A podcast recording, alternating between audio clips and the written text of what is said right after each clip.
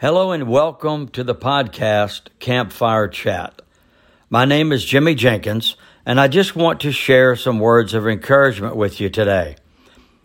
Let's just gather around the fire and allow the Holy Spirit to ignite our hearts for Him.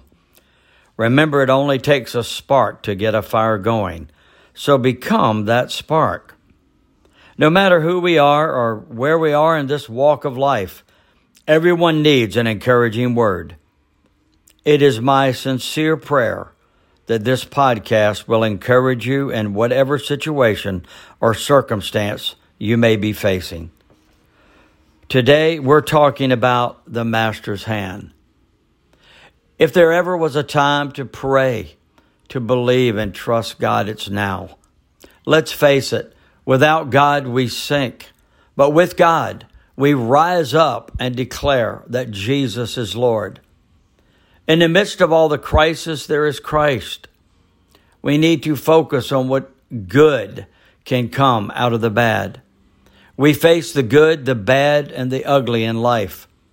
We must believe that what the enemy meant for evil, God meant for good.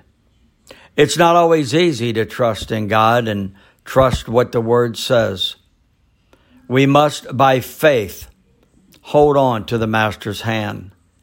There is nothing stronger, and we need His unfailing hand to hold us and guide us.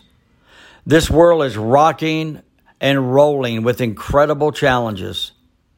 Don't lose your focus in prayer and in the Word. Don't lose focus in your faith.